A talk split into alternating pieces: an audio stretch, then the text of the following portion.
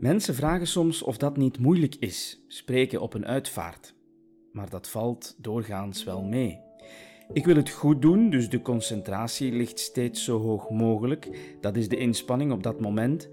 Maar het grote werk ligt in het maken van de teksten. Het vertellen geeft me energie.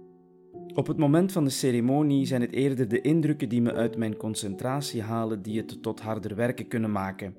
Ik kan redelijk goed doorheen het verdriet van grote mensen kijken.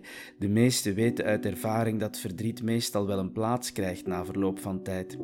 Het moeilijkst zijn de momenten waarin jonge kinderen hun verdriet de vrije loop laten.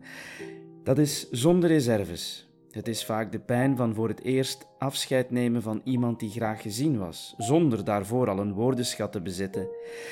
Als ik een tiener op de eerste rij zie huilen of een kleutertje dag zie zeggen tegen papa of mama in de kist, dan breekt mijn hart. Maar ik zie er ook het mooie van. Zo mocht ik onlangs spreken op de herdenking van een jonge mama van wie midden in de eerste lockdown moest worden afscheid genomen. Toen waren er dus niet meer dan 15 mensen aanwezig. Zoals in zoveel families was dat een extra tragisch element aan het afscheid. Maar de vrouw in kwestie, die wist dat ze zou overlijden, had de wens dat haar leven na haar dood gevierd zou worden. Aan die wens kon pas onlangs worden voldaan en ik kreeg nog een keer het vertrouwen om te spreken tijdens haar herdenkingsmoment. Het werd stil met een lach en een traan. Tijdens het eerste deel knutselden de kinderen in een andere ruimte een vlinder die ze later tijdens het herdenkingsmoment naar voren brachten. Nadat ze hun knutselwerkjes brachten, vertelde ik hen een verhaal over een rups die een vlinder wordt.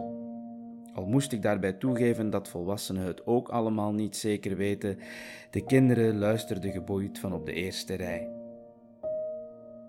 Vooraan lagen al de hele tijd enkele spulletjes als teken dat in kleine zaken de vrouw, de moeder die we herdachten, nog steeds aanwezig is. Er lagen ook beertjes bij van haar kinderen die een speciale naam hadden gekregen. Knuffeltjes waarmee de mama haar zoontje en dochtertje stilletjes had losgelaten, zodat zij steeds iets vast konden houden. Ik begon het verhaal te vertellen en in mijn ooghoek zag ik hoe het kleine meisje snel haar knuffel van de tafel nam en dicht tegen zich aantrok. Zij had het verhaal al begrepen nog voor ik het verteld had. Maar kijk, dat zijn van die momenten waarop ik een krop in mijn keel krijg en even de draad dreig te verliezen. Ik wist hem gelukkig snel terug te vinden en dacht aan wat ik de volwassenen nog zou vertellen. Namelijk dat durven lachen, verdrietig mogen zijn, niet in de weg staat. Dat rouwen en feesten hand in hand kunnen gaan. Het was de overleden vrouw haar wens dat haar leven gevierd werd en zo geschiedde.